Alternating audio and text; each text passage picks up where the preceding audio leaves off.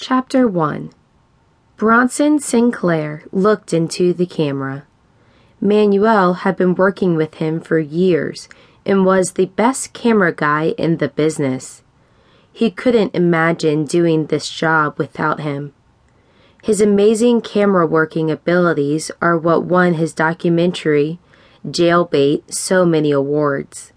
Jailbait was about a human trafficking ring being run out of Austin, Texas, which involved a local judge sentencing young women to halfway houses that were fronts for prostitution rings.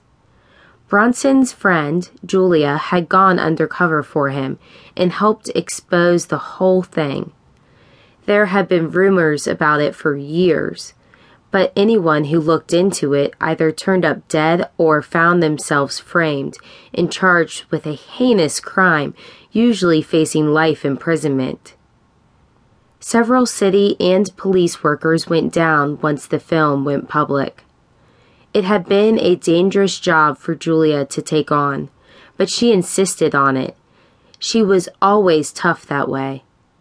Bronson had tried to talk her out of it, but she pushed through and came out with some good footage.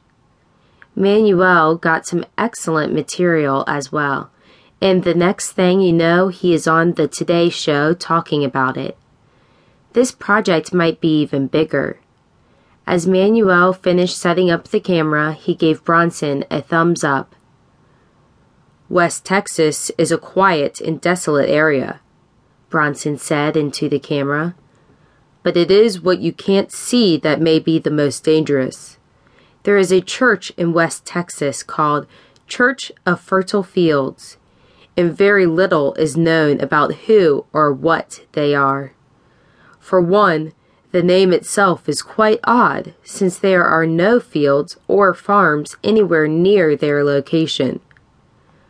Rumor states Fertile Fields is a secret cult devised of women and men. However, some suggest that these women of the cult are used as breeders for raising the children and preparing a new generation of followers.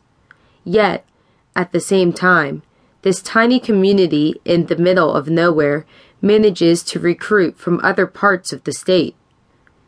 This past year, I've been contacted by three families. Each have had daughters in their 20s and each left their home to start life anew in the Church of Fertile Fields. Sadly, none were heard from again. The church has no website or phone, but I've sent some letters to the church and did receive a reply from a man who goes by Prophet Drake.